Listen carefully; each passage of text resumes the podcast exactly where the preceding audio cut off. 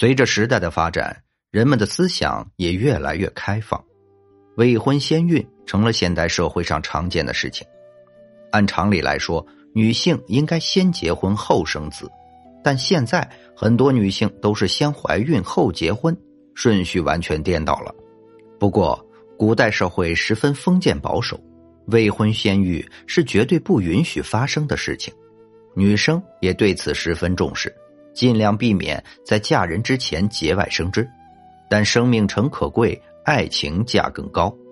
尽管社会风气和书籍典故都对男女之情一再限制，但不论男生还是女生，在感情的滋润中，都会做出大胆的举动，私下幽会的情形自然就会出现。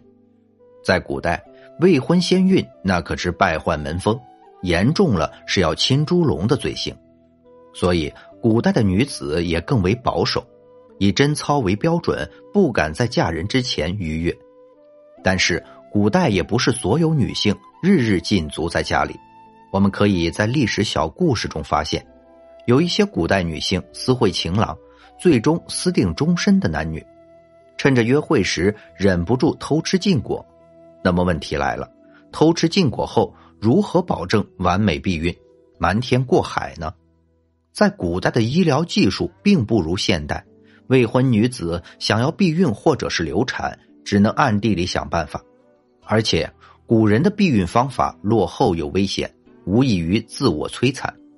在古代，主要有以下四种避孕方式。古代女子是如何避孕的？看完以后，真庆幸自己生在现代。一、避孕套，这个是原生态的、纯天然的，毕竟。古代的医学发展有限，所以只能用鱼鳔、动物膀胱或者肠子制作。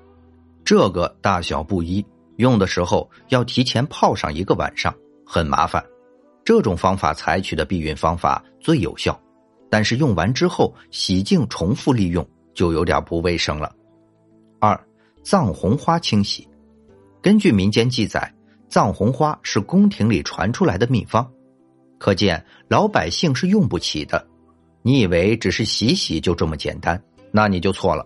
皇上要是宠幸了一个不喜欢的人，就会让太监把那个女人吊起来，倒挂着用藏红花给她清洗。据说这样可以把体内的东西清洗干净。三吃凉性食物，大家都知道，女孩子体虚一般不能吃太凉的食物，尤其是在生理期。不然会对身体造成很大的伤害。